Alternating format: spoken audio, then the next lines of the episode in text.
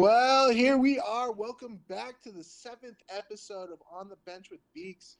I am your humble host, Cody Beekman, and with me, as always, is Ross Moormeyer. Ross, say hi. What's up, everyone? Hope y'all had a good week. And then we got the one man band, Mr. Keats Zanders. Keats, say what's up. What's going on, everyone? Hello. Hey, so how how's everybody's week, boys? Nah, not too shabby. Um, I'm pretty stoked about uh, Colorado finally starting to open up places here and there. It's life's getting back to normal slowly but surely. Um, I'm pretty yeah, I'm pretty stoked about that. What about you guys? Hey, I've been living life, you know, just we're uh, working away, chipping it, chipping off that ice. Oh God, I've been I've got three more weeks of school. We got a quiz about every week, so it, it's that, that, as as Cody can see, I'm going bald. I'm kidding. Oh, I'm kidding. No, I shaved my head, but Freaking cue ball. no, you you're definitely bald. You can grow hair if you wanted to. well, boys, we got quite an episode today. I mean, uh, we got we've got that uh, update about the Gretz and Ovi live stream for Chell 20, and we got the Hockey Day in History, and and today we got a little treat for all of you. We're gonna break down our all of our five favorite uh, top favorite goaltenders. So, without further ado, uh, let's begin this episode. And um, I want to start out by just uh, giving condolences to all the you know the family and victims of the recent Nova Scotia shooting oh yeah. Senseless tragedy, and so we just want to send our uh, hearts out to Nova Scotia. No, definitely, yeah. There's unfortunately there's shitty people out there, even in Canada. Yeah, even in Canada. From Canada, especially, it seems like it's like, oh God, that came out of almost left field. You get what I'm saying? Well, that's the thing. Yeah. You never hear it. You know, obviously in United States, it, you you hear that quite a bit, unfortunately. But uh, But I mean, not really, yeah. not not so much in Canada. So so Oh, hearing no, that like- is it is a bit of a shocker. You know. It was a it was a big shocker, especially I got uh, my buddies David Stubbs and uh, Todd uh, Todd up there, um, Swainsea, um, and they were just yeah they were just baffled at the whole situation. They're just like really of all times for this to happen and how it happened, it's just insane. just senseless. Oh yeah. Well, well, so yeah, we send our uh, hearts uh, and our condolences out to everybody involved. But um, we're gonna switch gears and maybe talk about something a little more happy. Uh, just, just like we said in the last episode, uh, Wayne Gretzky and Alexander Ovechkin were gonna go head to head on NHL 2020 Well, to uh, raise to raise some money for the COVID relief in the Edmonton area and around uh, the DC area. which that's really cool. I mean, uh, really, it's controller to controller, though. I mean, Well, Yeah, uh, well, here it is. I mean, like uh, the matchup was actually uh, best best of three series on Xbox, but uh, as as you may have read, uh, Gretz and Ovi weren't very good, so uh, they joined up with a couple guys that actually knew what they were doing. Um, Ovi paired up with uh, John John Wayne Casagrande, a member of the Capitals esports team and the runner-up in the 2019 NHL Gaming World that's Championship. That is fucking cool. And then Gretzky, he actually teamed up with his 19-year-old son Tristan. So I'm pretty sure those two guys were actually carrying a lot, a lot more of the, a the lot weight. more of the weight. Yeah. So um, Had a lot more stress on their shoulder. Yeah. So uh, first game, Gretz and his son they won five to four, but the second game, Ovi, Ovi and John Wayne, I guess you want to call him, came back and won the game four to one. But after that, actually, uh, apparently Gretz was getting a little too worked over, so he said, so he said, let's end it there. So they only played two games, but they did raise over sixteen thousand dollars. That's fucking amazing. And Gretz also said he'll match half of that, so he's also donating eight thousand dollars. Not bad, man, for what, maybe a couple hours of hockey and a little bit Yeah. of trash talking online. Uh, Oh, pretty yeah. Oh, impressive. Bit of fun too. Yeah. and I mean, uh, like, uh, I don't know if they're gonna replay it or not, uh, but it was on the Twi- uh, Washington uh, Capitals Twitch, I hope so. so they they might replay it. So that's pretty cool. So yeah, I mean, over twenty four thousand dollars going to COVID relief in uh, in the uh, Edmonton and Washington D.C. now areas. is that split dead nuts right in the center, so it'd be twelve each way? You know what? I think it might be. I'm not quite sure. I would hope so, because I mean, But I mean, otherwise, uh, uh, either way, just like what- what we said on last episode, it's kind of a fun way uh, to help out people. So that's Well, pretty cool. well, and that and kind of almost to bring kind of like a, like a almost. uh would you call it a silver lining to the whole entire situation that we have going on right now? Oh yeah, absolutely. A total sil- sil- silver lining. I mean, not only that, but it's just like it's it's a unique way to bring in some sort of sports, even throughout the throughout you know everything that's going on. Yeah, it's over a video game, but it's cool to see uh, two obviously very famous, well-known hockey players doing this and uh, and Probably raising. two of the. Sorry. No, no, no. I yeah, but yeah, raising raising you know money for for a good good uh Good cause. exactly. So That that and also two of the most prevalent hockey players in each one of their fucking decades as well.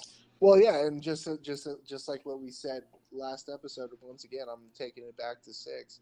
But I mean, they they've got that whole uh, you Grade know, eight, OV grade one. the great one versus the grade eight, and you know, Ovi right now is chasing down Gretz, so it's Oh, it's he's nipping at his heels. yeah, so it's I mean it's a great way to spend a Wednesday. So hats off to them, and hopefully that money goes to, goes to a good cause. Obviously it will. So that's great. So uh, moving on, we've got uh, we got our hockey day in history, boys. Who wants to go first? uh, I guess I'll go first. Um, so All right, Keith, what you got? We're gonna hit, uh, shoot back to 1992. Uh, so we are recording a day before. So this would be April 23rd, 1992. Um, talk about some coaches. Scotty Bowman, probably one of the most well-known coaches in in the NHL. Uh, but and that he's probably one of the most decorated too. Sorry to interrupt you. no, absolutely no. That's no, that was a good good one. Um, but yeah, he becomes the NHL's all-time leader in playoff coaching victories uh, when the Pittsburgh Penguins defeat the Ra- Washington Capitals six to four uh, in Game Three of the Patrick Division semifinals at the Civic Arena. Uh, oh, it is division. it is God, I haven't heard that division in a while. right. It is Bowman's hun- 115th postseason victory, moving him past Al Abor. Um, oh, uh, Al Arbour, yeah. Al Arbour, Abor, you know, you know how I am with those last names. Oh yeah, you. your, your tongue gets a little You can't, twisted. you can't twist the tongue just right. Sorry. I mean, that's huge. I mean, uh, and and if you uh, Al Arbour, I mean, he's a decorated coach as well. I Oh mean, God.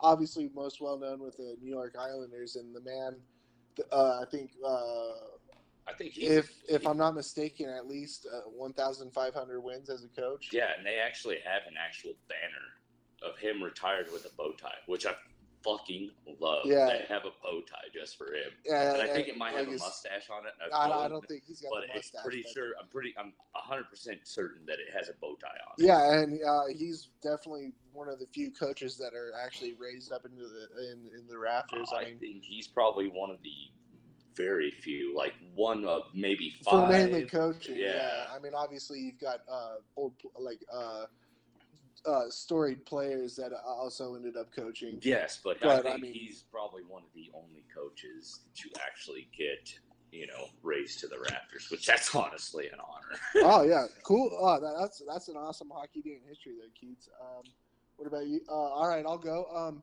this one is uh, near and dear to my heart. You know, you know me. I, I'm a I'm a huge uh, Team Sweden fan.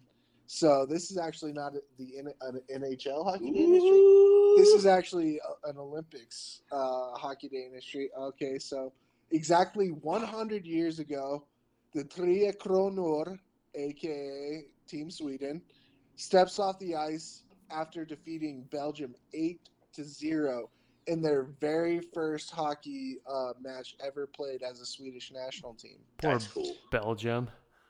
Uh, right. Well, you know what? I don't care. I'm loving it. Those guys had no chance even we- when they got on the ice. Come on. Uh, Tria Cronare and Besta.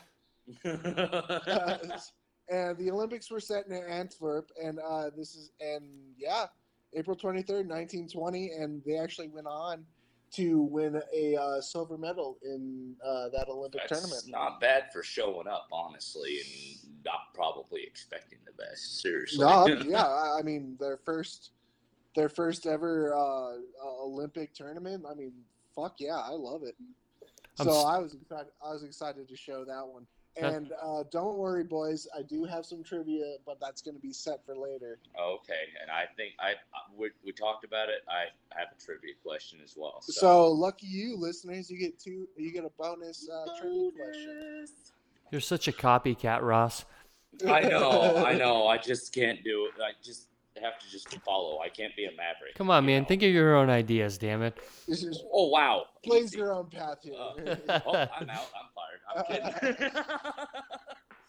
All right, Rusty, what you got? well, uh, on this day in 1964, Bob Baun, I think I'm saying that night right, B A U N. Yeah, Bond. All right. Um, scores one of the most famous goals in Stanley Cup playoff history. Do tell. Oh God. Um, he they beat the they beat Detroit. Goalie, uh, what is it? Terry Shawak, Sawchuk? Sawchuk. There you go. Oh my God, really? Yeah. Terry Sawchuk? Yeah. Oh gosh. I'm terrible with names too, Keith. So. Oh, Yeah, Jesus. see, and then you're giving me shit. Oh, I'm gonna give you all this shit too. You should hear my dad, dude. He's worse.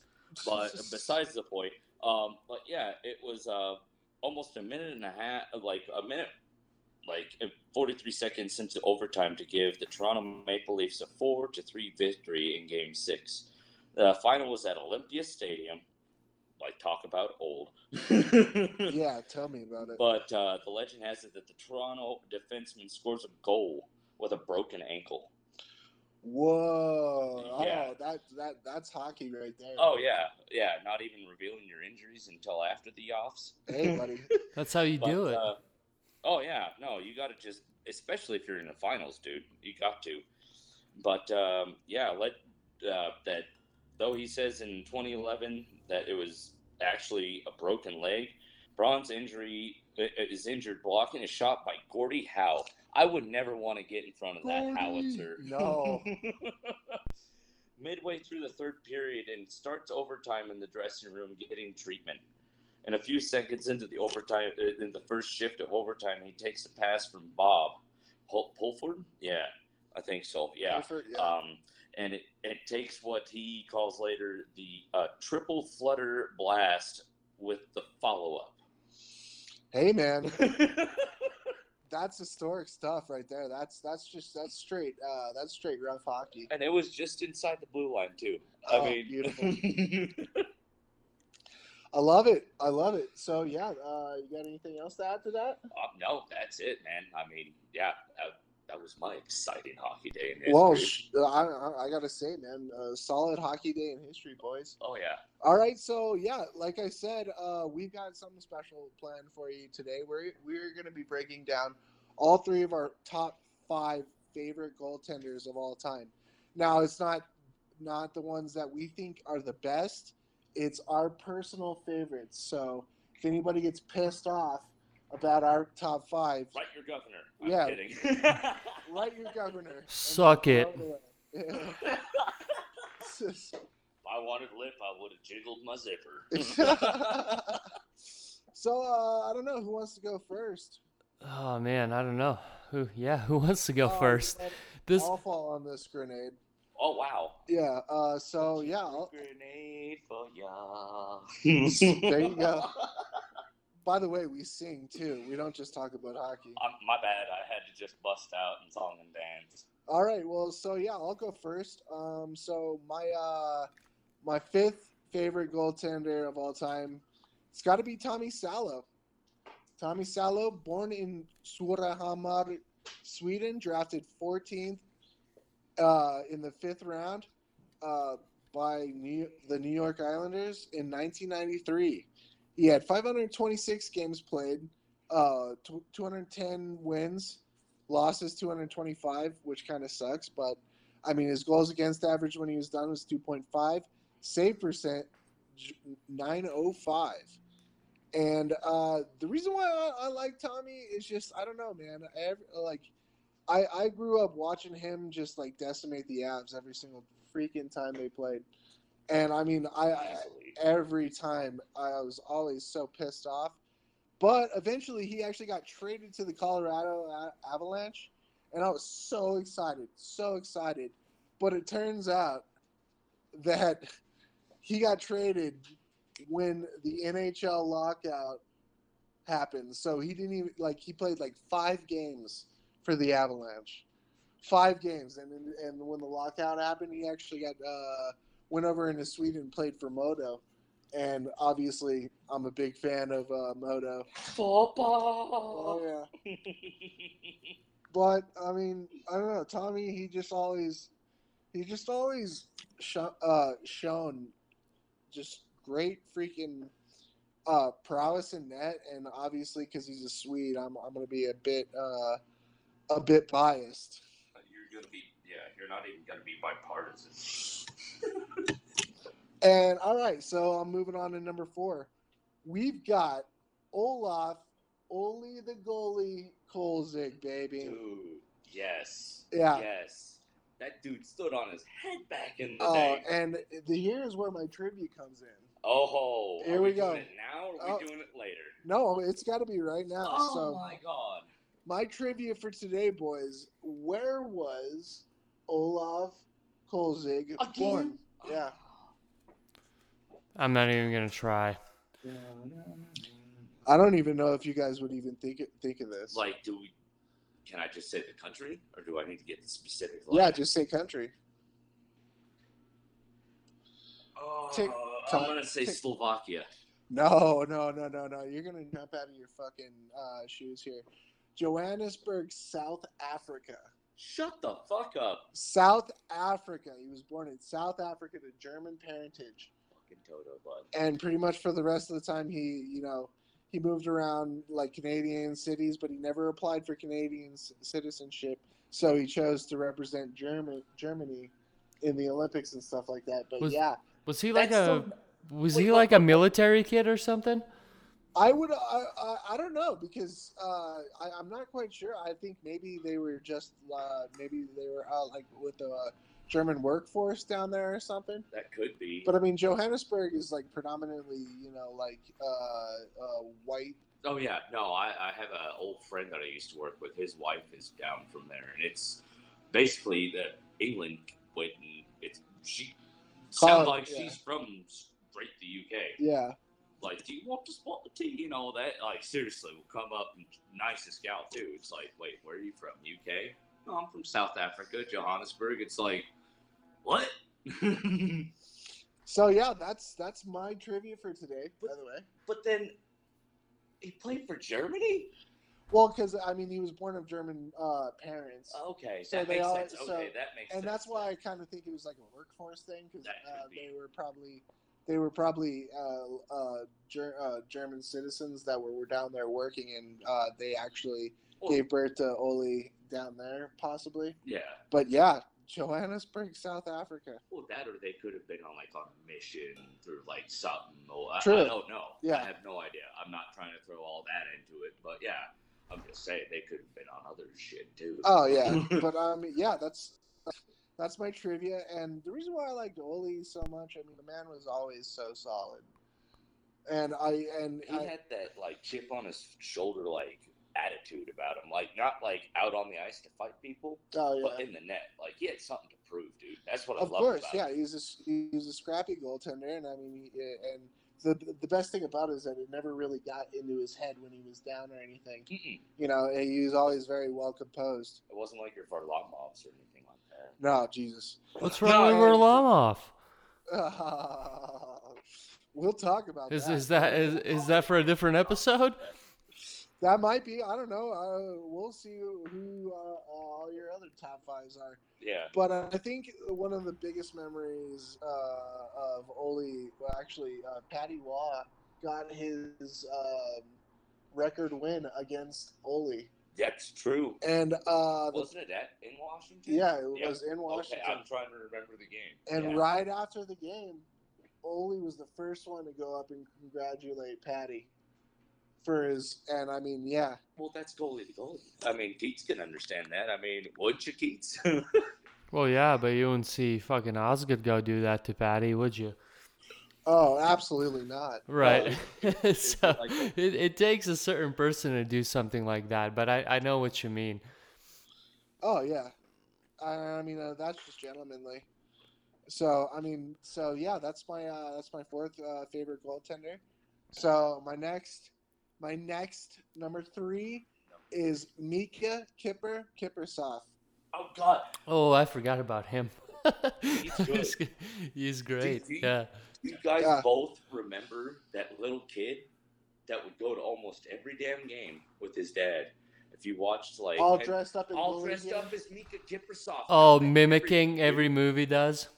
Oh yeah. Yeah, and then Oh, yeah, yeah, and he, he would like- warm up with him every single Yep, time. he'd, Yeah, sit, he'd go out in the aisle and do every single thing that he did for warm up, dude. Like even his like regular like hoaxy kind of like uh, ritual shit, you know.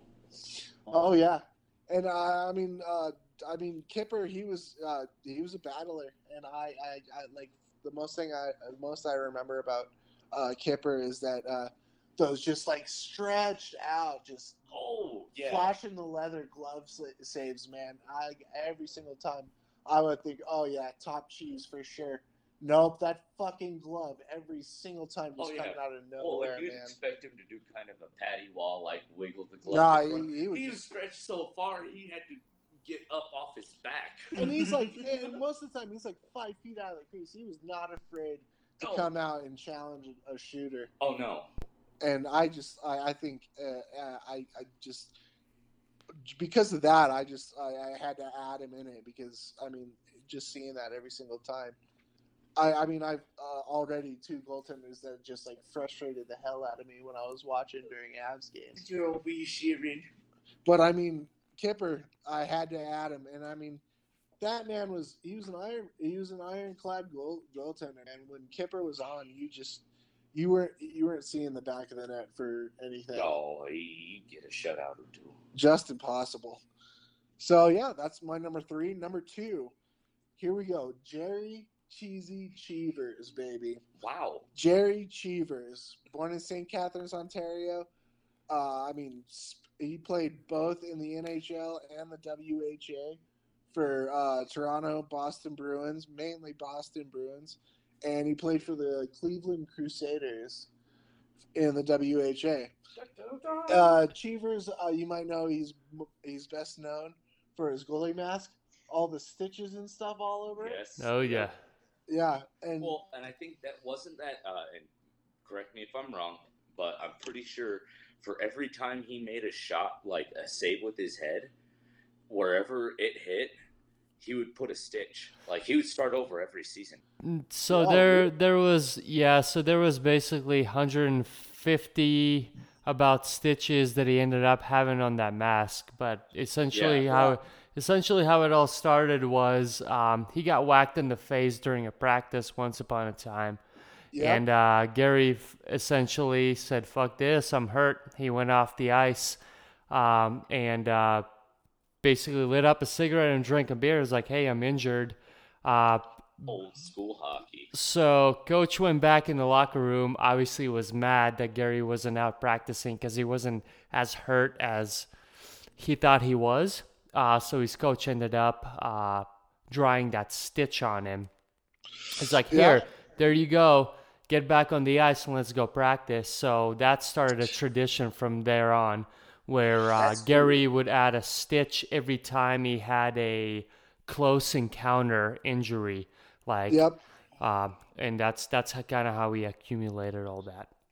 And you know uh, what's what's awesome about uh, Cheesy too is uh, the man was an incredible puck handler. Oh God. Uh, yeah, he was he- known uh, like he was known for being basically the third defenseman back there. before his time, like our time, dude. Oh, yeah, just like and- he was one of the few. Yeah, and uh, and uh, that's that's what I appreciate so much about him is that, especially back in those times. I mean, in the '60s, you know, you're, you're thinking about your goalie. You're thinking maybe he's just gonna stay inside that crease, you know, and just make those kick saves. But no, Gerry, he was just an incredible puck handler. He could have played. He could have played out if he wanted to, but he he wanted to stick in that net. So, I, I think that's uh, an awesome thing about Cheesy. Absolutely, man. And all right, for my top, my top goaltender, number one. I'm pretty sure you boys can guess this one. Patrick St. Patty Roy. oh, yeah. Okay. All right. Yeah. Had to be. No, it had to be.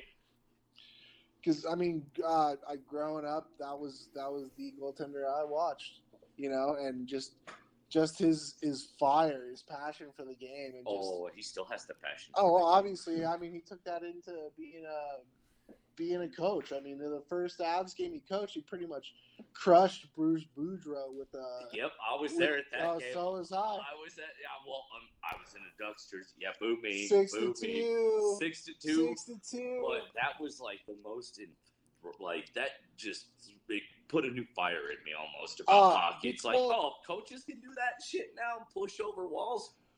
I mean, Hell yeah. I mean, coaches, uh, co- coaches. Uh, obviously, there's been coaches like Tortorella that have like gone off off the hinge. Oh yeah, which Obviously, uh, coaches aren't are, are uh, hockey coaches are known for having a fire too.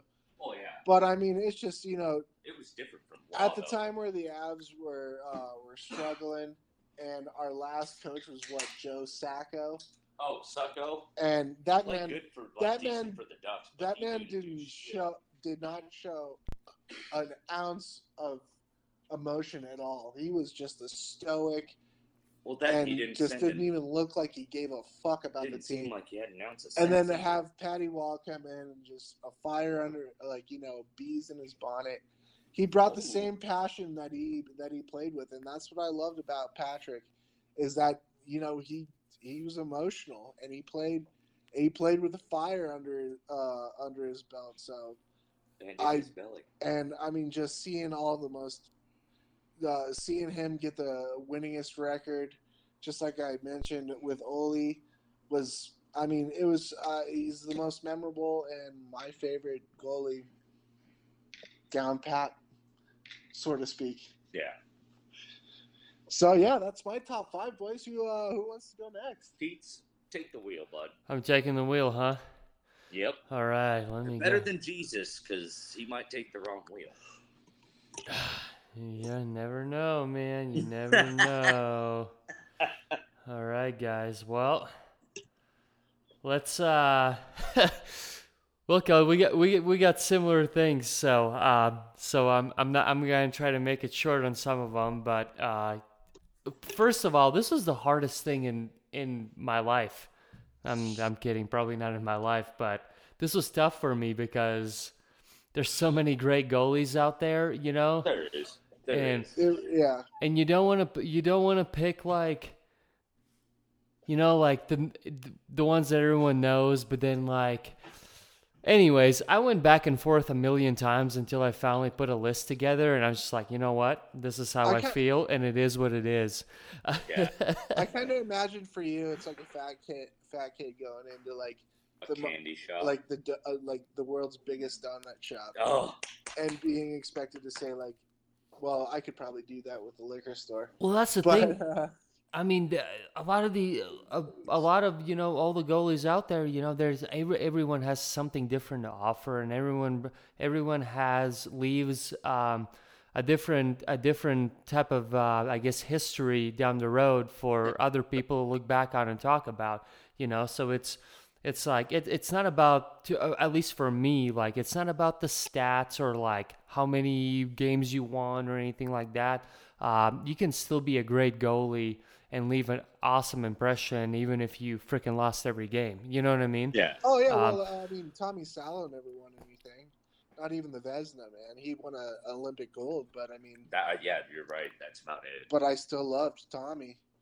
yeah no yeah, bring it on, man. Let's see what you got. all right so Goes to the table. so code my uh, my number five was gary cheesy cheevers That a boy. Shit. That a boy. All right. That was my that was my number five dude. Um, I I just uh, obviously guy played way before our time, but obviously he's been known. Uh, he like you said, he played for Tor- Toronto Maple Leafs, and and it was mainly because the Tor- Toronto Maple Leafs drafted him, but uh, didn't really do much with good old Gary, and, it, and until the Bruins stepped in. And, oh yeah, and he's the uh, intra player draft. Yep. Like Yep. five years later. yep exactly. That's exactly. probably one of the smartest things that they ever did, besides getting the Kraut Line, Yeah. Back in the day, that is. My bad. And uh, and obviously everyone knows Gary by his mask, which I'm gonna touch on here in a little bit. And then also Gary was um, the guy that won the cup or helped won the cup for Boston in 1970 and 1972. Um, Yep. and between all his um, sh- shenanigans that he did throughout his career, he ended up making it in the Hall of Fame in uh, 1985. Um, but yeah, Beauty. but yeah, going going back on Gary, um, Gary has different different stories. He he's one of those guys that uh, sort of comes off. Um, he will not be mad if the coach tells you to skip practice. Uh, sounds like Gary was a guy that he he wouldn't mind, you know, going drinking beers instead of instead of you know playing out with the team. Um, Wait, in the locker room? Well, yeah, but I mean, even just uh, uh, on days off or practices, you know. Yeah. You give Oh you, my you you give Gary a day off. Gary will not be like, "Come on, coach, let me let me let me get in there." Gary's gonna Yeah. say, "No problem." Um, Gary's also Gary also was one of the guys that um, he was pretty aggressive. Uh, when when there were games that counted, Gary was not scared to really skate out. Like uh, Cody mentioned, he could he would he would play defenseman instead of playing in the net. Uh, he was very comfortable skating out very high, uh, high, uh, Well, he very was a good skater too. he wasn't a bad he wasn't a bad skater, but he wasn't a uh, much of a stand-up goalie. Um, Yeah. If you if you even watch old videos, uh, Gary likes to be down a lot. Uh, Yeah, he- you, you you'd see him on on his back or on his butt more than you'd see him on his skates at times. Oh yeah, but when he skated out there, he God for a goalie. He, he Well, he he he wasn't scared. Uh, if if if a player got a little too close to the net or whatever, he wasn't scared scared to whack the dudes with his stick. Um, he was he was a pretty aggressive guy. Um, and uh, with the whole, you know, not being much of a stand-up uh, stand-up goalie, uh, one thing that he did in his practices, he actually would put his stick away, and he would uh, take shots um, without his stick while he does all these, you know, down on the ice move movements just to perfect that. Uh, so That's that, awesome. that was another thing that Gary Gary liked to do, and and obviously worked for him.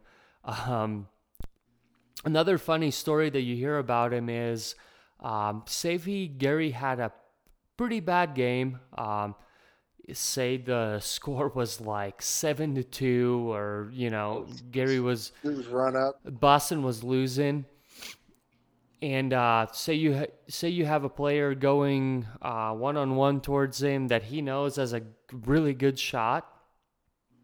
Um, Gary will just literally just kind of like skate off the like, yeah, go ahead, shoot in the empty net. Uh, he was he he didn't care. So he if he Pull in the Goldberg. Just If- take the goal. exactly so if, if if it was if it was a game that you know didn't really matter anymore or like there was there was no chance of a comeback uh, gary's not gary didn't didn't want to stay in front of the net and just just take a save because it didn't matter and he's like i'm Yeah. not his his intentions were like oh, well i'm not gonna hurt myself over what what difference is it gonna make if i lose you know It's seven seven to four or like Yeah. eight to four. It doesn't make a difference anymore. So that was that was an interesting th- interesting thing about him. Um, and then obviously going down to the mask uh, w- when i think of gary's mask obviously we talked about the history and how how the stitches started. Uh, one thing one thing that i think gary started was what goalie masks are today um, yeah. Yeah, no, you are hundred percent right because not a lot of they just had the straight white goalie mask. exactly Or they had these weird, goofy face cages. And that was- like what what like Tony Esposito wore. wore? Yeah, Yeah, for a while. Yeah. yeah, absolutely. And and That's something I didn't th- think about. That, but you're fucking totally right. That's uh, that's awesome. Yeah, because I mean it- uh, that was a weird time back then too. You either had goalies that were masked, you had goalies that didn't wear anything still, and we are trying to figure out the whole like, oh, should we have a mask on like the or a helmet like the players do, or should Well, we you- just you know Pucks off the face. should we just yeah, rock it? Yeah, Yeah, back in the '60s, it was almost like a faux pas to wear a mask, almost. Well, it's like also. Yeah, I mean, it was slowly being ushered in, but I mean, guys got a lot of shit for Well, wearing masks. Yeah, and even like the helmets and shit. I think Gordie Howe was like the last player to play without like a helmet or Yeah. something like that. and And that's and that's crazy the- to, yeah, to and, think that they played like that. and that's the thing like and I, I i i think like i said he he ended up being the guy who was like all right well if i if we're gonna you know be wearing these masks like might as well make it make it cool um and, Make it your own. and, and until this day in my opinion i think gary's mask is still one of the most intimidating masks that anyone has had in the nhl i mean i know Oh, we yeah. we have our, our we we have there's all kinds of fancy masks today you know but but gary's mask more is about just like style these days, though. or the ones that I like, I forget what the Pittsburgh goalie was, and he wore like that weird looking like stormtrooper like. Oh, the uh, one that hung, like the one that hung down real low. Yeah, like that's intimidating as shit. I wouldn't want to mess with that guy. Uh, I, I, I gotta go with Keats on this. Uh, Cheevers is probably the no, it, he's one hands down seen. my favorite goalie mask ever, and it was great to go to the Hockey Hall of Fame and see that shit. Oh, I bet. Oh God, I I I was giggling like a schoolgirl. I'll tell you that much. Oh. All right, Keats, what you got for number four, bud? number four so number four is uh in my opinion sort of an outcaster but my number four is marty turco Turco. Oh. So, in my opinion, he obviously had a long career with the Dallas Stars. Um, plenty of opportunities to make things happen, and obviously never end, never end, ended up getting nowhere. I mean, somewhat close to the Stanley Cup, but never fell through. And that comes with, I mean, even when they played the Owls, what was it, the 04-05 season, and then the 506, where where the Owls just completely shut him out. Um, Yeah. And there was even, I believe, there was even a story in one of those seasons where they were, uh, the some of the players in the team, or like I I don't know the full story, but they were like essentially blaming uh, Marty for for their loss during during the playoffs. I remember that. Uh, he he got he got shit on a lot. Oh God, he well that and he he, did, he kind of flubbed on a few of them things too. I But they were kind of easy saves. Like I'm not a goalie, obviously, but yeah, uh, there, I felt that there was a few saves that he could have had. But yeah, he, But I mean to say to say it was all Marty's fault. I mean that's just Hard that's to a damn shame. Yeah, that's that's hard to say. And like I said, um, him now looking back, like he's just one of those goalies that I think probably would have been cool to see if he got at least one cup, you know, throughout his career. Um, just but, because you know- Belfour got it first with the Stars, right? I believe so. Okay, all right. I just wanted to check my head because I was like, wait, hold on. Oh wait, no, that makes sense. So, And that's the same with me and Kipper. I mean Kipper deserved a fucking cup. oh, he did. But yeah, I, I I agree with you wholeheartedly, Keats. I think Turco probably deserved a cup. Right. He was just like I mean, he he was a good goalie. You know, I mean, how many years did the Stars have him for? Like, oh, Oh, god. God. It was like It eight had or to nine. be two fistfuls. Well, I mean, he was the guy for so long. I, I He was just number one at least for I think at least almost ten seasons, between five to had ten to have been. Had to have been. at least. Yeah, and and um, you know, obviously didn't work out for him, but he's still known for some cool things. Um, I mean, in my opinion, uh, till this day, he's. I mean, he was known for probably one of the best goalie stick handlers out there to, till this day. Um, I'm sure they're out there now, uh, but Well, you got Pekka Rinne and um, I don't know if Rinne could be really considered a. a oh, he's better than anybody else in the damn league. Well, I don't know about that. I mean, Mike Smith uh, has some pretty silky hands. Oh, that's true. I was about to, yeah. I mean, I I, mean- I, can I can send you some pretty decent videos of Elvis Merzlikins these days too. Dude, hey, dude speaking of knows. which, he just got a, he just signed an extension with uh, Columbus. He did. He did. I was uh, I was honestly pleasantly surprised. I I don't know why, but I thought that uh, even though how well he did, I I, I think he I, I thought he was gonna move on, but he no, didn't. Uh, no, I don't think so. I mean, because Korpi Korpisalo, I think, uh, you know, he had a chance to take the reins this year, and he just he just If can't handle it. If he's not, if Korpisalo's not number two, I'm going to be surprised. Korpi's a he'll he'll be he'll be a strong backup, but I think Merzlikins is just Oh, hands down. Just He already way- has, but I mean, I think he'll he'll be a solid uh, tendy for years to come. What did he have like five, six shutouts in a row and almost like Yeah. either set a record, almost set a record, or tied a record? Yeah, guess who broke that shutout streak? Oh, yep, the Yoli Avalanche. Yep. All right. Anyways, let's get back to Marty real quick. Um, yeah.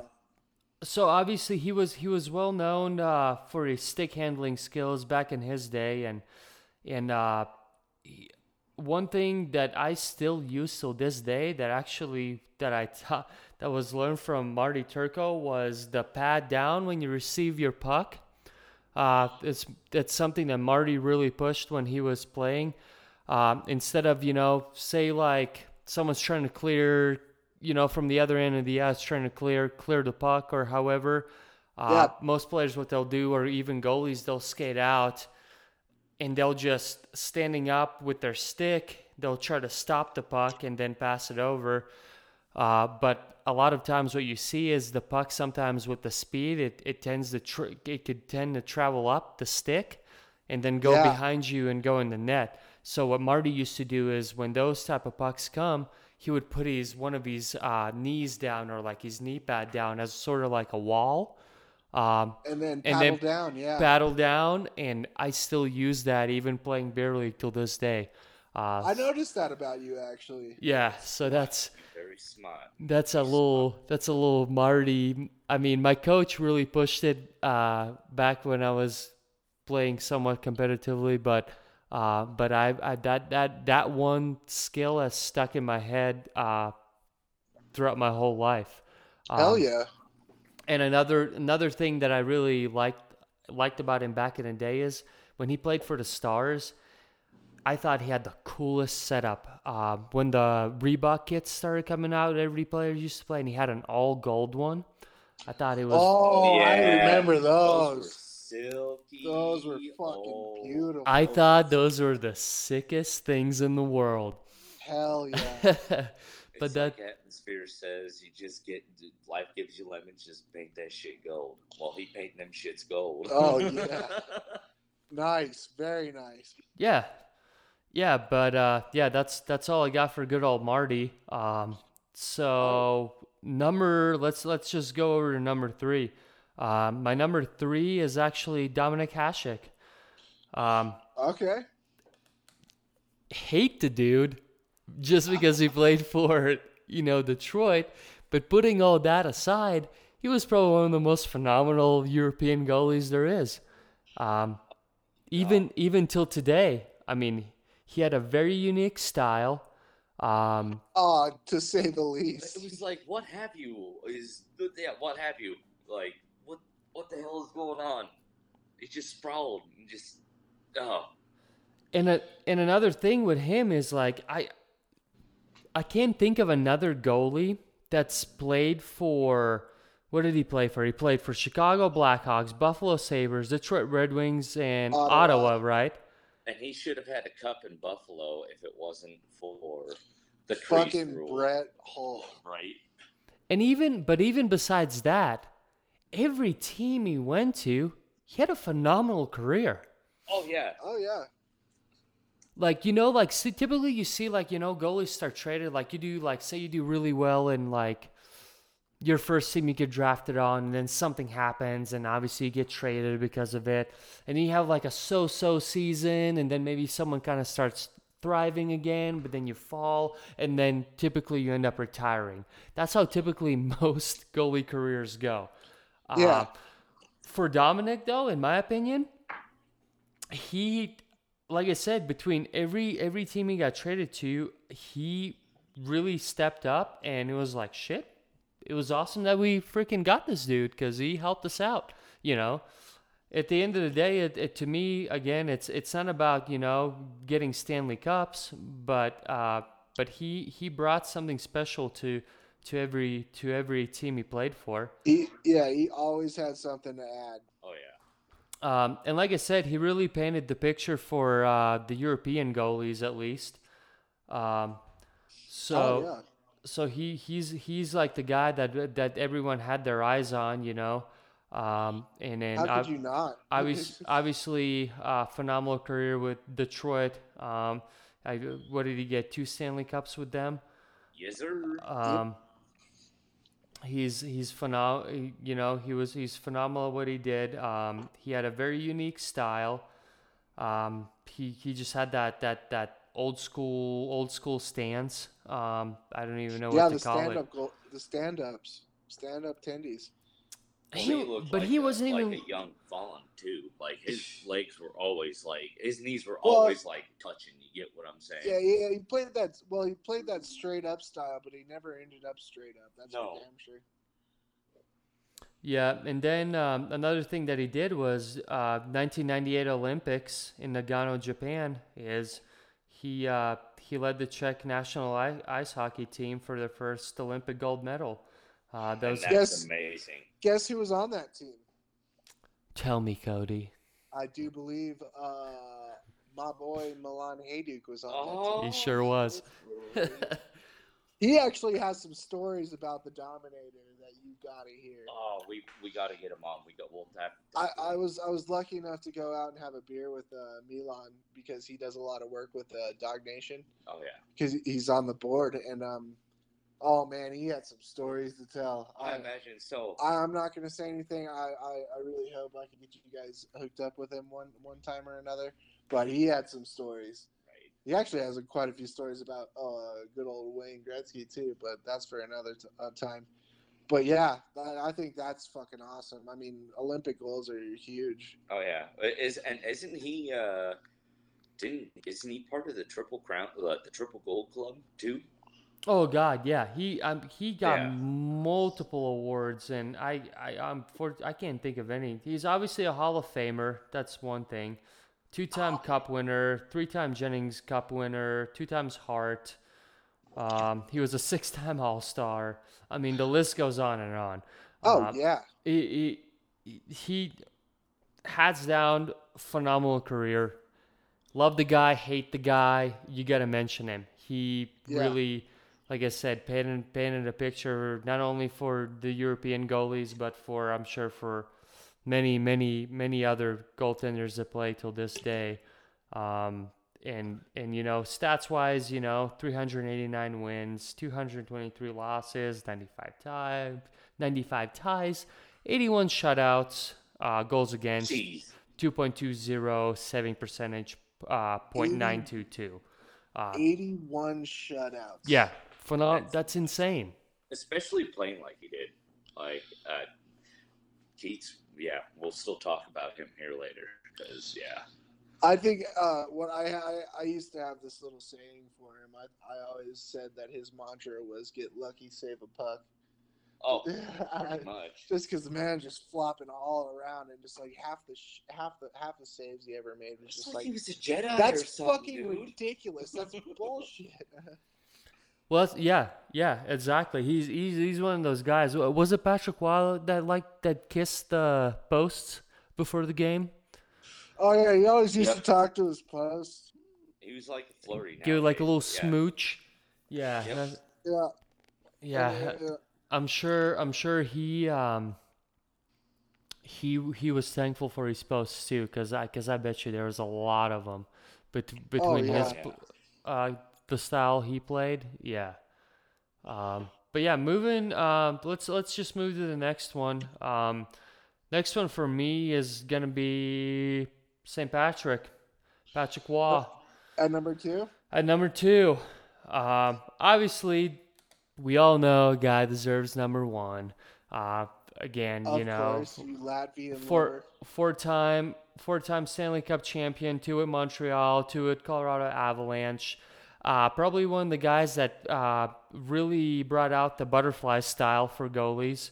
Oh yeah, Um, he's the one that ushered it in, man. He really did, and and and uh, obviously a lot of a lot of goalies are using that style to this day, and I don't think I, I don't see that going away. Show Um, me one goalie that's not. Right, right, exactly. That's what I'm saying. He's he, he really prefer, uh, was the one that really brought it out, and and then everyone everyone kind of followed it. Um, I don't know what, what else. What else should we talk about him? I mean, Cody, you mentioned basically everything. Uh, most of the things.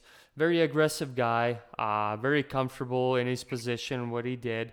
Uh, every now and then, uh, going back to some some games back in the day, his cockiness tend, tended to bite him in the ass. oh yeah. Um, God, I can't remember what game it was. Back, it was it was one of those. Patrick Roy loved to do the windmills with his glove. It could have Yeah. it could have been like the slowest, little easiest glove catch, but he'll make it look like it was the craziest save he's ever made. Oh yeah. You know, Oh, he'll yeah. he'll he'll catch he'll catch the puck and then he'll do like this big windmill afterwards, like it knocked him on his ass almost. Uh, Yeah, but- like But there was one I remembered that he did where he essentially caught the puck and then he did the whole, you know, little, ooh, look at me, I caught it. And almost like, look, I have the puck. And it ended up falling out of his glove and it went into the net.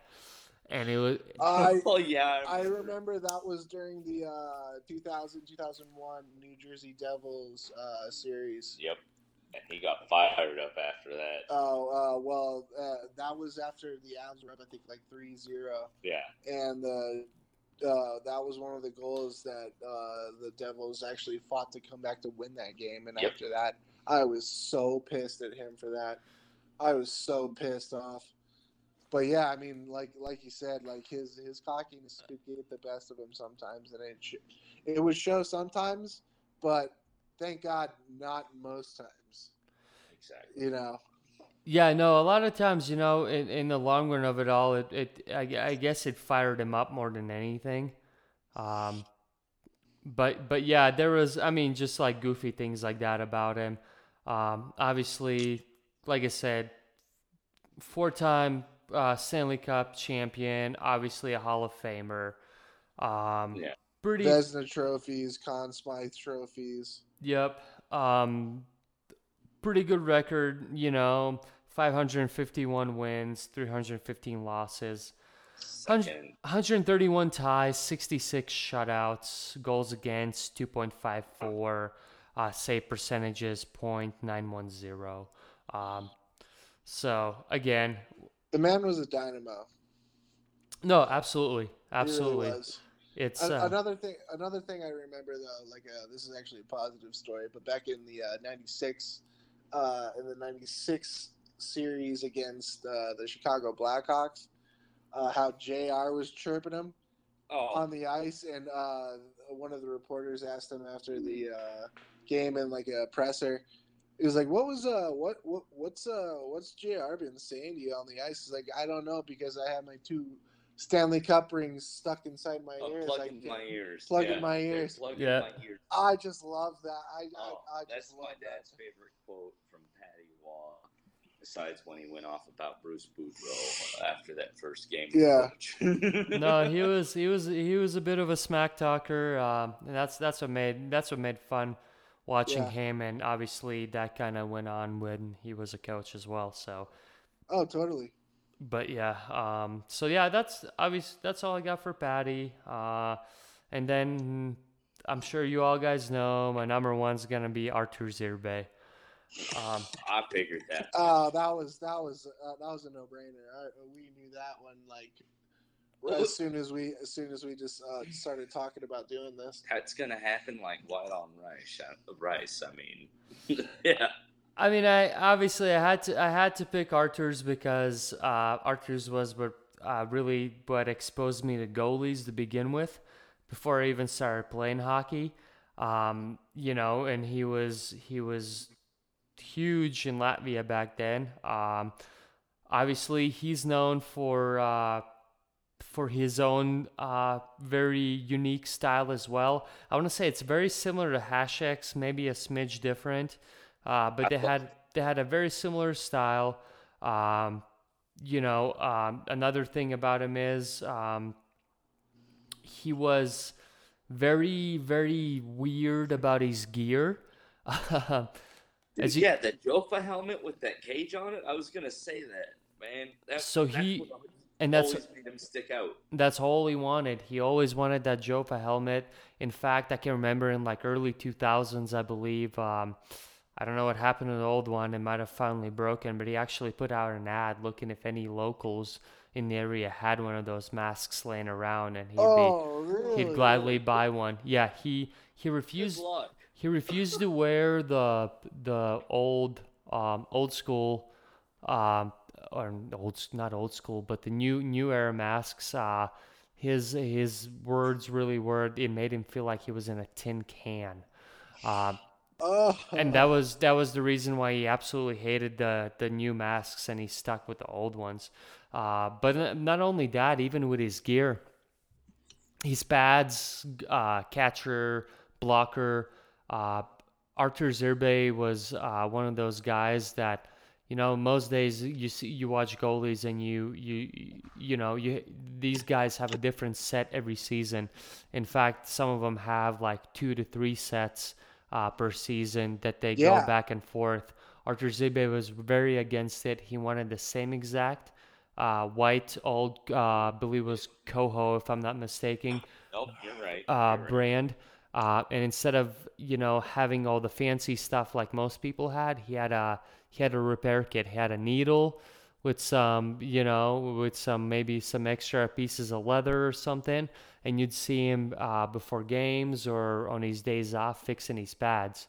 Um, and it's and, and that's just how he played. He he hated uh, new things, um, and he he was very very stuck stuck in his own ways. Um, obviously, his career started uh, with at least within the NHL in in San Jose, uh, where he played from ninety, I believe, from ninety one to ninety six. Um, that's where he ended up getting his nickname, uh, Wall, like the wall. They used to always say Irbe like the wall. Uh, Yeah. he had a very successful successful career. Obviously, no Stanley Cups, but he did very well for San Jose, and people loved him very much over there. Um, Well, they still do. during during off season, uh, I believe it was 95, 96. Uh, he ended, actually ended up getting supposedly mauled by his pet dog, which ended up gi- giving him a uh, injury to his hand. Uh, due to that, uh, I guess his performance wasn't very well, and the Sharks released him. Um, and then for the next two years, he obviously played for Dallas Stars, where he didn't do much. He played for Vancouver Canucks again, where he really didn't do much. Um, where then down the road, he ended up making um, his way to Carolina, where I where things started clicking again for him, and Yeah, Uh, he, I was about to say he was on the team the year before the Hurricanes Yeah. won the cup, right? Yep. hmm So he was very, he was, he was very, um, he was a big part of uh, 0102 season uh, when the Hurricanes were in the Stanley Cup Finals playing the Detroit Red Wings. Um, unfortunately, uh, things didn't work out, uh, and the Red Wings ended up winning.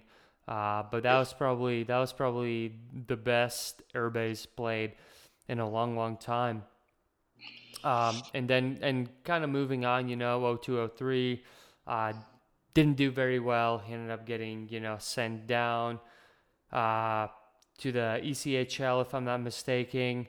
And and that's kind of like how how his career really ended. You know, he went back to Latvia, Yeah. um, played for some teams there. Um, then actually, he did get uh, a deal with the Columbus Blue Jackets, but that ended up being in uh, the lockout time, and he ended up not Ah. playing one game with them. Um, and and long story short, uh, he he retired. Uh, but yeah, uh, either way, uh, for like a first comer Latvian goalie, hell of a career. Uh, people know him very well till this day, in my opinion. Uh, and I'm sure, yeah, in the San Jose era, people probably still talk to him, like you said, Ross. I mean, Oh yeah. I mean, you gotta have your head in the sand if you don't know who Arturs Irbe is. Oh yeah, no, like he, I was just even reading up on him, just going through all this stuff, and it's just to have a guy as like what your dad said, like just the way the hockey system out there is just brutal. Like just to have a goalie come up in the league and at that time as well, and just do what he did, it, it's just amazing just to read his story.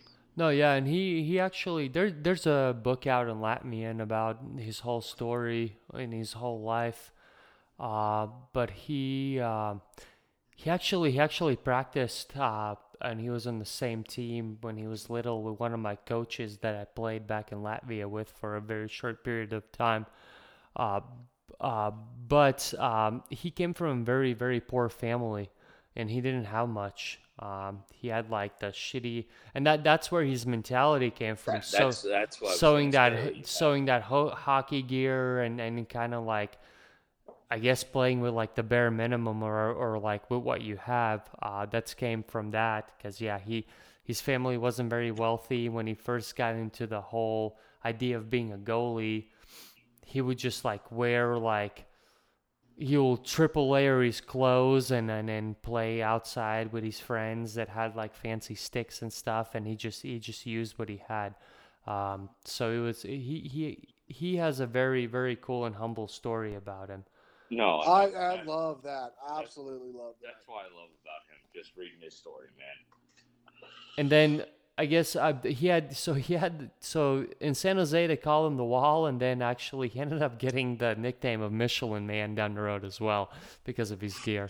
Because Uh, of his gear, yeah. yeah. I can see that. I can Yeah. totally All see white, that. all poofy and shit like that. yeah, so so um, yeah, that's all I got for Irbe. Uh, quick, I guess, quick stats, real quick for him too. Uh, 218 wins, 236 losses. So he lost lost more than he won, unfortunately.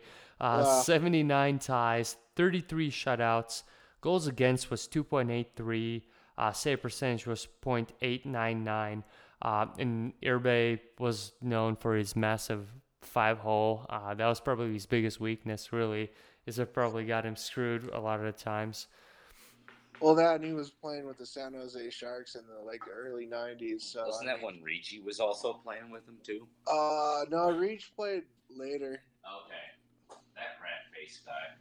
I fucking love me some love uh, it, Mike Ricci. He, that's a face only a mother could love.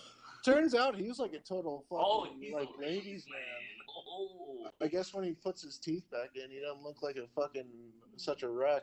He doesn't look too Like he bad, has teeth. Yeah, hey, Silky top five there, Keith. Let's uh, let's get go- let's get Ross going on his top five. So I'm gonna go with my number five, um, Jean Sebastian Giguere. Not a surprise. I know. I have. It was either that or uh, Guy, Guy Hebert. I'm surprised Guy is not in. here. I know. Like, well, we'll see. Hold on. Like, just cracking five. We've got Jean Sebastian Giguere, um, which Getting won jiggy with it. Sorry. Oh yeah. Oh my god. That's what I loved about that. He actually they did a like they started playing that at the Arrowhead Pond and shit like that. That- that's he was that's like awesome. every time like he did something amazing, it, they just started playing the get jiggy with Getting it. jiggy with it. that's awesome. But um, he won a I mean and he had an immaculate regular season record. I well, mean, just career. and general. even career. Like he was at least he won the Conn Smythe once against the New Jersey Devils, no surprise, and then he also won a Stanley Cup in 2007. of course. But um, I mean, we also the hockey day in history. We'll go back to that first like playoff game that he ever played in. 63 saves. 63 saves, yeah. I mean, and I, I- still maintain that's insane. yeah, like uh, that guy was. It, it was something that possessed him. That, that that's what I'm just like going out and saying. Like you Oh, can't yeah. do that. But um, and it was kind of funny because he swapped over. He got drafted by Calgary. That's right. That's Yeah. right. He, he did, huh? Yeah, so he basically went from I think it was Calgary to oh lord, um, I can't even think of it. But then after that, he went to the Ducks because the GM just thought that he was just spot on. That's what he wanted. Clearly. Yeah. So and also with the Conn Smythe Trophy, I think, and you can tell me if I'm wrong, everyone. Do your research, but I'm pretty sure he's one of the few and only goalies to win the Conn Smythe while losing the Stanley Cup Finals. That's right. And That's Rob right. Niedermayer was on the Ducks, and his brother Scott won the cup. Yeah. Yeah.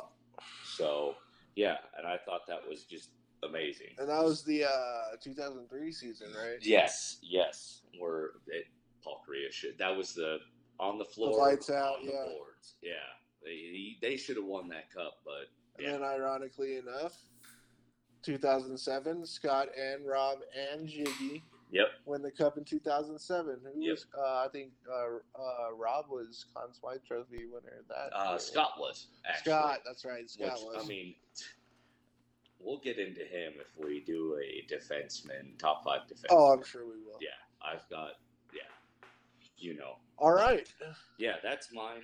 Like, and his best year was the 2003 like run that they. Did. Oh, the But, man like, was on. He, he was, was- a man on fire. Oh yeah, oh yeah, it was insane just to watch him play. Like it was like where this guy, and he was like a big body goalie too. You don't expect that from a lot of like big body guys, to where they're just sitting there, just basically, Oh, he's rubbery too. yeah, That's the being thing. rubbery Like, I mean, big old dude. Uh, I guess it's kind of like a like a Ben Bishop. I mean, Bishop Yeah. can get down, but Good uh, old Bish. but I mean, Bishop is a little more uh, vulnerable, moving left to right. But Jiggy, he was. He was proficient at that. Yeah, he was. But um, well, I'm gonna have to go with my next one, which is the Dominator. Dominik Hasek shows up again on our Yeah. top fives. All right. So, but yeah, the way but Keats basically hit the nail right on the head, like with everything. I'm just gonna add. I love the way that he played. I mean, I've got one of his Ottawa Senator jerseys. You know that, but. The, guy, the way that guy, that guy played to where he was just snow angeling like all the time, like you've never seen anybody come. I don't to even the know. I don't even know if you can call it snow angel. It was more like fucking scissor kicks and fucking backflips. I don't know, man. Yeah. Whatever you want to call it, that was tuck just and roll, tuck and roll. tuck and roll. But yeah, and just his fire, because like if he got pissed, and he'd also play out outside the crease, way Oh, way yeah. outside the crease. But yeah, no, just his fire and like the way that he's gotten lit up, like about like certain plays, and that's another reason why I picked Jiggy. He always had that fire too. oh yeah, So I mean, and they had an attitude. So well, basically all of them that I picked have had an attitude. So. Gee. I wonder what that says about you. Easy. But um, yeah, it was just great to watch him. Like, like he should have won something for Buffalo. That's for sure. Yeah, If it wasn't for that whole Brett Hull crease rule thing, and Abo would agree with me on that. He still flips shit about that to this day. But yeah, um, he should have had three Stanley Cups. I'm glad that he was a great goaltender. Just not as Pete said, like for he was for Czech Republic, right? yeah, Yeah. check. So, well, winning them a gold, and then yeah, um, just going and winning two Stanley Cups, and just everything that he brought to each team that he went to.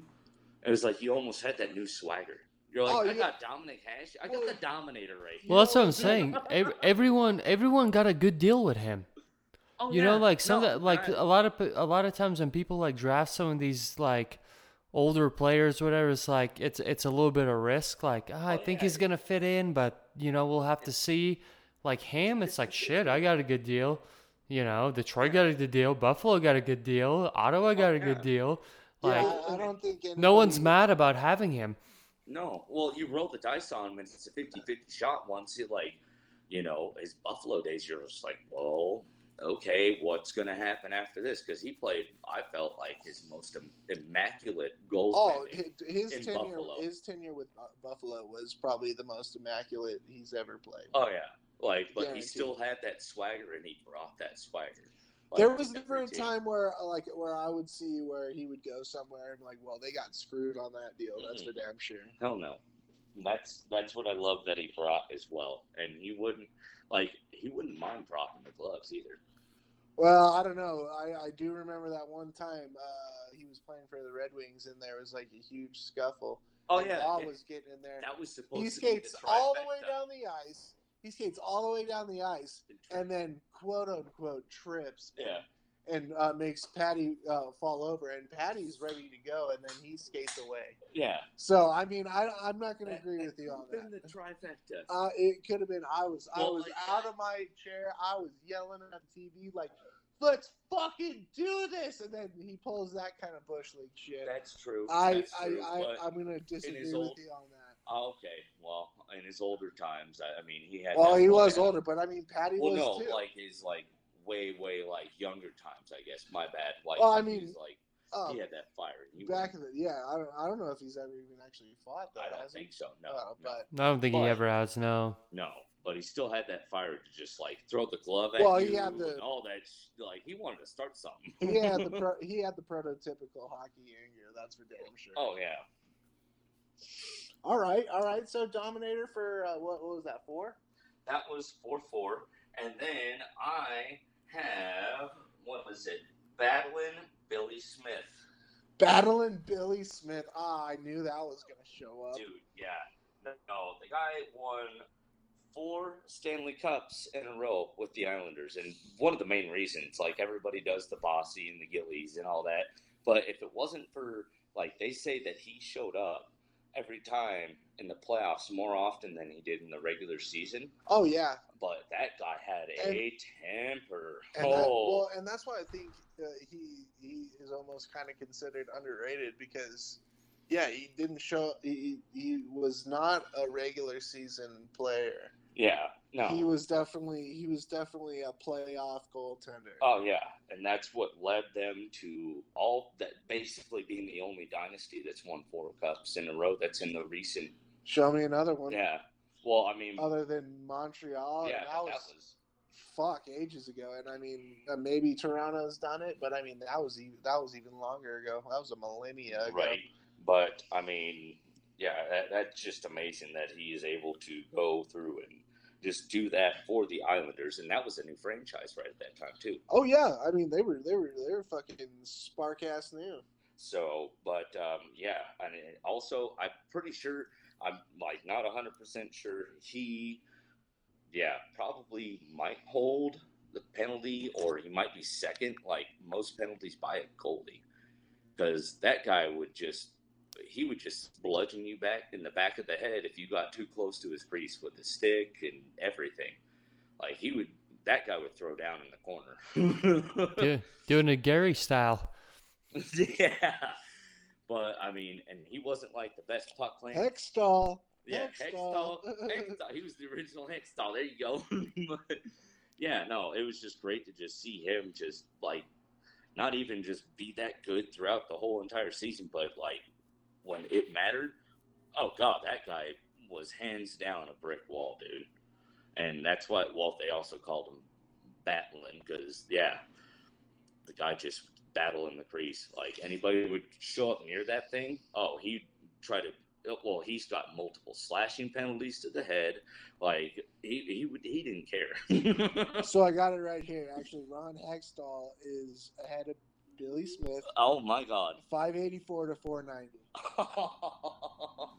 But I, and then the next one is Tom Barrasso at 437, oh, and he was a dick. and then Ed Belfour, and we all know Belfour had just the worst fucking temper. Yeah, But yeah, so I mean he, he's close. but and then let's see here. Then my next one will have to be good old Saint Patrick Clow. Oh yeah, Patty Um, shows up again. You're I- such a copycat. Oh, such a copycat. Oh god. God, always copying. Get on get on the horse that you rode in on town on, rode into town on. Get out of here. Easy for you to say, bud. I know I fucked that up. But no, just watching him like favorite play, I will say this. When I knew like he was just for real, just get the hell out of my area. I forget what player it was um, for the Detroit Red Wings, and he just goes up and just straight up tomahawks him right in the nards. it, was Darren McCarty. I think it was. I believe he it was. just I go- could be wrong. It, it, it could he could be wrong, but I just love that because it was just like I don't care. I'm gonna get away with it. If you get even in my crease, like he showed the fire. He like the jumping, like when he went after Vernon, jumping on him, like that's, and then his play. I mean, God, that's that speaks for itself. If he would have honestly played like longer in the NHL, he probably would still hold the record for most games won instead of Marty Brodeur. Like hands down. Like he called it quits when it was a good time, honestly. for I mean, he played so long. I mean, Well, and he had thousand four games cups, dude. goaltender. between two teams. I mean, the man was drafted in 1984, yeah, Right. albeit that he didn't actually start playing till early, eighty six, I think. 80. Uh, yeah, I think it was 86. Because that's when he won his first cup. Was as a rookie, which that was amazing. I think it was as a rookie, which that's amazing. I think he also they were they were doing Calder cups at that the the Calder Trophy at that time. Calder. or Calder Trophy. My bad. Um, and I think he won that that year too. Honestly. Uh, no, he didn't win the Calder. He never won the Calder. Okay. But I mean, yeah, uh, not, uh, 1985. That's basically when he came in. He won the Conn Smythe and the That's Stanley Cup. Yeah. My in bad. his rookie year. Yeah, that's His insane. rookie fucking year. Yeah. He should have got the Calder though. Calder, Calder. God damn. you dyslexic bastard. I know. All right, what's your number two there, bud? So my number two. That, that was my number two. So. my oh yeah, that's right. number one. All right, this is gonna. I did some research on this guy, and I will say it was between Ken Dryden, honestly, and what is it, uh, Jacques. Jacques Plante. But I, I The didn't. first guy to wear uh, Oh, a yeah. mask. but I'm just saying, Throw first guy to wear a mask, I and that's only because he got a fucking puck right, a rocketed right to his face. oh yeah, well, and if you look at him without a, a face mask, at old pictures. Oh, there's that beauty picture, like just Oh, yeah, uh, he's got scars all over. on his that. Uh, well, uh, just on that Jersey video I did talking about Bor uh, Boris uh, Salmi. Yep. I mean, he got he got stepped on by a skate. and Yeah. if you look up that picture, Oh, it's gnarly. oh yeah, I mean Jacques. Jacques had a fucking face after that only a mother could love, Oh yeah. and, Well, I, it's and like, I'm pretty uh, sure mom kind of shied away from it too. Yeah, it's like Ian Lapierre too. Laperriere. Lapierre. Oh, I fucking love Ian Laperriere. Oh, Lep- I love Laperriere too. But uh, what is it? Uh, my number one is Bill Duran- Durnan. Bill Duran. Durnan. Durnan. Okay. So um, he only played seven seasons with the Habs. Out of six of those, he won the Vezina Trophy, which he still holds the record for. The most Vezinas? Yeah, Oh he won wow. four in a row before 2004 when I think. Oh no, it, he won four in a row. The first one to win four in a row, Wow. and he also went on a 309 minute shutout streak. Before it was broken in. Hold on, this is back in the what is it? 1946, 1947. Yeah, it got broken in 2004. That's insane. So, and also, he is one of the only known to record ambidextrous goalies. And they called him Dr. Strangelove. Doctor Strangelove. That's beautiful. Yeah, like I, I did a little bit of research on this guy, and I, and he's also like, quote unquote, the according to NHL.com, is the greatest nearly forgotten player in NHL history. Clearly, I, I didn't even know who he was until you brought him up. Um, and he uh, once again only played seven seasons, and he did all this. In seven seasons. Yes, Oh my God. six out of seven he won Vezina trophies, and he also won two Stanley Cups with them. He opted out, came back, and won his second Stanley Cup. Dude. Also, one of the last goalies to be a captain ever in history before what was it the Durnan rule? Oh, really? Durnan rule, yeah, It's it's called the Durnan rule. yeah. Oh wow. because they had problems with goalies like calling timeouts and all that. Like, they- Uh yeah, I can see it. So I can see it. but yeah, I mean, and he that. I'm sorry, this, this guy. I've read into his story. It's amazing. That's insane. yeah. So, So I hear you got a little bit of trivia coming Yeah. with this. um, I will have to ask you guys. You guys might. This might be easiest, might be not. I, I have no idea. But um, who was the first NHL player that was a woman? Manon Rheaume. There you go. Manon Rheaume. And who did she play for? Tampa Bay. And what province did she come from? Quebec. My boy.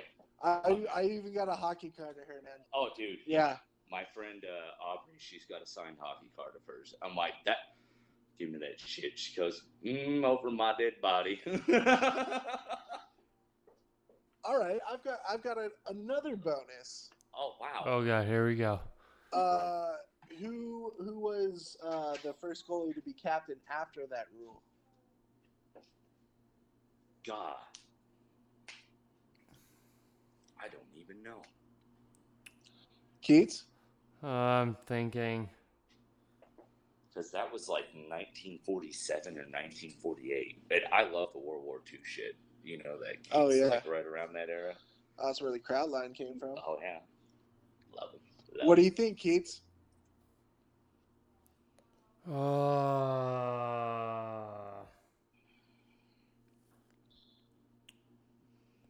this is way before my time.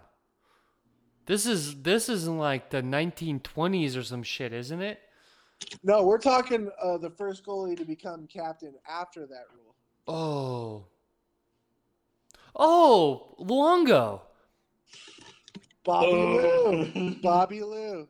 Ah, Trombone fuck. himself. Bobby like, Lou. wait, hold on. And he said, I was like, oh, nope, that's it. I forgot about that. Yep. He couldn't even wear a C on his jersey, but he was He was the captain. officially the team captain. Well, wait, was that for the Vancouver Canucks? Yeah, the Nucks. Because that was both uh, Sedin. Wait, that was their retirement night, or no? No, what was that? Was both the Sedins out then? Oh yeah, Oh shit! that was uh that was before he was traded to Florida, and that That's was right. Yeah, that was like that was a couple years before uh, the Sedin uh, brothers actually retired, The Sedin sisters. as as a lot of people like to say. Two girls, no cup. Oh God, shots fired. Well, boys, I I thoroughly enjoyed this. I I like it. Yeah, no, this is great. It was definitely it takes it takes a lot of time to talk about every each goalie. Uh, one thing I was gonna say was uh, I because I already forgot because we've talked about so many different people or different aspects of a certain player. Uh, did anyone mention Terry Sawchuk? We were uh there there was mention of Terry Sawchuk, but Yes. um not not one of my favorite goaltenders. That was, I think um, was mentioned in the uh, what was it? I think when I talked about Batlin Billy Smith. Well, the well the only reason I asked was because he was one of the dudes that uh between him and it was between Cheesy and him is what I was struggling with a lot between some of the old school guys. Uh, oh yeah. yeah. Cause talk talk about a mangled face. Oh, dude, yes. Oh yeah. I mean, t- Sawchuk, yeah, he's he's at it. He's at it. He was he was insane. Um, unfortunately, uh, depression got the best of him. Obviously, Um, Yeah, and I mean, uh, I, he had he had an illustrious career. career. he really career for sure. no, he Uh-huh. did, and of course it has to be the Red Wings again, where he really thrived the most. And yeah, and the thing is, like, I wanted, you know, like I wanted to, you know, like span it out over the years, but I mean, I, I just couldn't do like too much of the old old school just because I never got to watch uh Cheesy play. That You know, amazing. I would have loved to see Cheesy play. There's And Buckland Billy Smith. I also, I also would have liked to talk about Andy Moog or like Kelly Hrudey, I but mean- it's just I didn't get a chance to see them play very much, so I, I couldn't like, and uh, like wholeheartedly add them to the list. I mean, if you want to watch cheesy, there's some really, really crappy YouTube videos out there. Out there. Oh yeah. Um, Oh, and, and there's a and they cool. showed- There's a great documentary about him. Um, I can't remember how long ago it was, but I think that's on YouTube too. Uh, Oh, where where yeah. where they talk about the helmet and he's sort of a little laziness, but yet yeah. super uh super you know uh into it when when the time is right uh he's he was an interesting character Oh, by all means, and I mean, uh, and and that's why I love him so. I mean, uh, uh, I might be a little biased as well, just because I am a Boston Bruins fan. but uh, I mean, I, I couldn't I couldn't leave Cheesy out, and, and I mean, just like you said earlier, uh, Keith, it's like there are so many different goaltenders with such Oh, such an outstanding story and character behind it. I think goalies like I, I'll st- I'll stand to it till the day I die that they are probably the most interesting people you'll ever meet. but you will be surprised. We also talked about it. I almost picked Ray Razor Emery. Yeah. Ray Emery would have been a great God, one to have. like that guy would throw the mitts at you while he's coming to just Superman. Oh, you, you buddy. know? and it'll be your biggest defenseman. Yeah, Razor was a hell of a goaltender, and rest in peace, by the way. Yeah. No, rest in peace. But I, I almost it was him, Shakir, and Hebert. But I am still so surprised you didn't do it there. uh, I'm sorry. Uh, I love Hebert, but I mean Jiggy.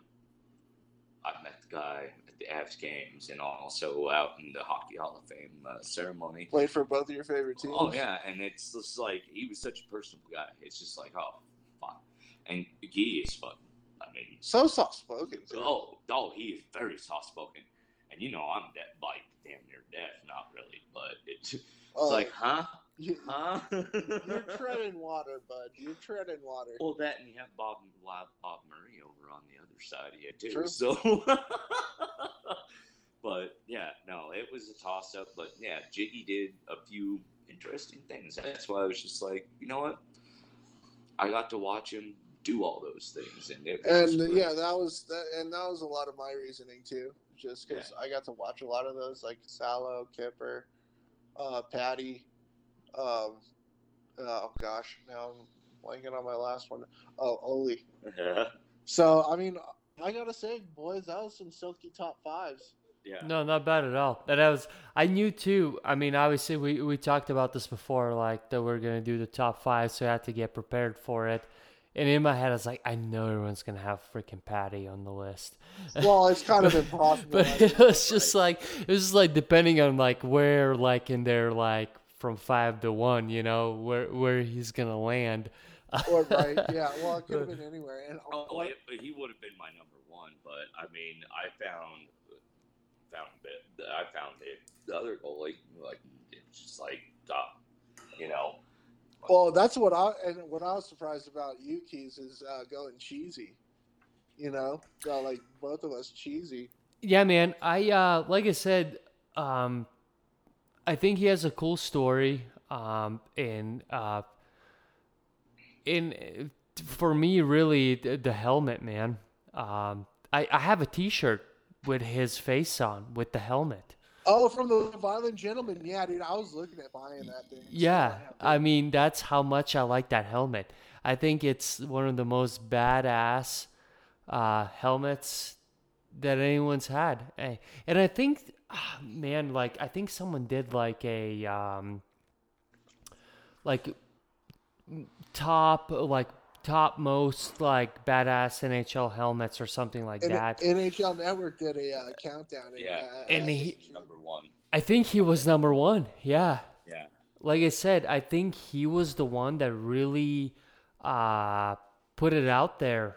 Uh, with, with it started with the stitches, and then next thing you know, like everyone else white. started painting their white helmets, and it kind of progressed progressed from there.